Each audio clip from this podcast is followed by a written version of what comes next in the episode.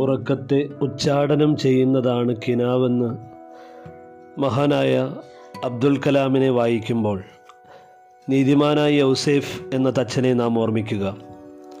José സാരമാകു എഴുതിയത് ഉറക്കം നഷ്ടപ്പെട്ട യൗസേഫിനെ കുറിച്ചാണ്. കരുതലിനു വേണ്ടി നിദ്രയെ പരിത്യജിച്ച ഒരു തച്ചനാണ് അയാൾ. തീരുമാനങ്ങളെ കാരുണ്യത്തിൽ ചെത്തിമിനുക്കി മറ്റുള്ളവർക്ക് അനുഭവങ്ങൾ സമ്മാനിക്കുന്ന പരുത്ത പ്രതലങ്ങളെ ചിന്തേറിട്ട വ്യക്തിത്വം. ആ നീതിമാന്റെ അസ്തിത്വം അത്ര മിഴിവുള്ളതാവുന്നതും അതുകൊണ്ട് തന്നെയാണ്. നിയോഗ വൈജാത്യങ്ങളിലെ നീതിമാർഗം യൗസേഫിൽ നിന്ന് നാം പഠിക്കേണ്ടതാണ്. ചില പാശ്ചാത്യ എഴുത്തുകാർ യൗസേഫ് പിതാവിനെ ഷമ്മാശന്മാരുടെ മധ്യസ്ഥനായി അവതരിപ്പിക്കുന്നുണ്ട്. യൗസേഫ് പിതാവ് ദൈവിക വെളിപാടുകളെ പിൻഗമിച്ച് ആരാധനാപൂർവം അവനെ കരങ്ങളിൽ പരിലാളിച്ച് യേശുവിനെ കാത്തു സൂക്ഷിച്ചു. ഒരു ശമ്മാശൻ ബലിയർപ്പിക്കുന്നില്ല. തിരുശരീര രക്തങ്ങൾ ശ്രദ്ധയോടെ സൂക്ഷിക്കുന്നതും പരി പരിചരിക്കുന്നതും ശ്രദ്ധിച്ചാണ് ഇത്തരമൊരു വ്യാഖ്യാനം അവർ നൽകുന്നത്. തീർച്ചയായും യൗസേഫ് നിശബ്ദനായ ഒരു നീതിദൂതനായിരുന്നു.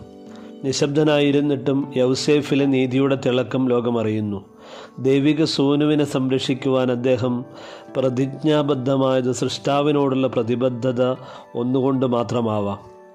യൗസേഫിന്റെ നിദ്രയും ഉണർച്ചകളും നിത്യനായവന്റെ ഹിതം നിവർത്തിക്കുന്നതായിരുന്നു. യൗസേഫ് നിദ്രയിൽ സംശയത്തോടെ ഉറങ്ങിയെങ്കിൽ അവന്റെ ചിന്തകളിൽ ആലോചനകളിൽ ദൈവം ദർശനമായി മാറുന്നു. പിന്നീട് നാം വായിക്കുന്നത് യൗസേഫ് ഉറക്കമുണർന്നു കർത്താവിന്റെ ദൂതൻ കൽപ്പിച്ചതുപോലെ ചെയ്തു എന്നുള്ളതാണ്.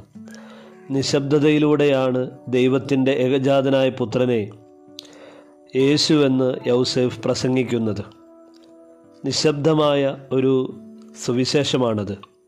പിതാവാം ദൈവത്തിന്റെ ഹിതത്തിലൂടെ പുത്രന് പേരിടുന്നത് നിശബ്ദതയുടെ അനുസരണയോടെ മാർഗമാക്കുന്നത് ശിക്ഷിക്കുവാൻ മാത്രം നീതിയെ നിർവചിക്കുന്നവരുടെ ഒരു ലോകത്ത് രക്ഷിക്കുന്ന നീതിയാണ് യൗസേഫ് പ്രകടിപ്പിക്കുന്നത്.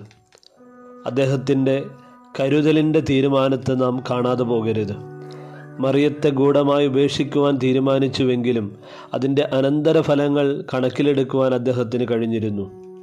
അതുകൊണ്ട് കല്ലെറിഞ്ഞു കൊല്ലാൻ അവളെ വിട്ടുകൊടുക്കാതെ ഉപേക്ഷിക്കുക എന്നുള്ളതായിരുന്നു അദ്ദേഹം കണ്ടെത്തിയ ഒരു മാർഗം. എന്നാൽ ദൈവിക ദർശനങ്ങളിലൂടെ ദൈവത്തിന് ആരാധനയും കന്യാമറിയത്തിന് സംരക്ഷണവും ഉണ്ണിയേശുവിന് വാത്സല്യവും പകരുവാൻ കഴിയുന്ന പ്രവർത്തന സജ്ജമായ നിലപാടുകളിലേക്ക് യൗസേഫ് എത്തിച്ചേരുന്നു. ഒരുപക്ഷെ അസ്വസ്ഥമായ ഒരു വാർദ്ധക്യത്തിന്റെ പശ്ചാത്തലത്തെ ആനന്ദ തന്ത്രികൾ ഉണർത്തുന്ന സംഗീതത്തോടെ അദ്ദേഹം പ്രവർത്തന സാന്ദ്രമാക്കി തീർക്കുന്നു. ഈ മാതൃക നമ്മുടെ ജീവിതത്തിൽ ജീവിതത്തിലുടനീളം നാം പുലർത്തേണ്ടതാണ്.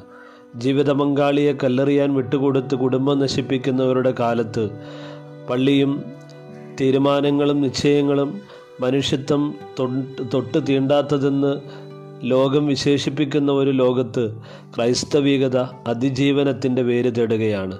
നമ്മുടെ കലാപങ്ങളെല്ലാം തീരുമാനങ്ങളെ പ്രതിയാണല്ലോ. ചങ്ങലകളെല്ലാം നാം തന്നെ നിർമ്മിച്ചതാണ്. നമുക്ക് അത് പൊട്ടിക്കാനാകൂ എന്ന് വിവേകാനന്ദ സ്വാമികൾ പറഞ്ഞത് നമുക്ക് ഓർക്കാം.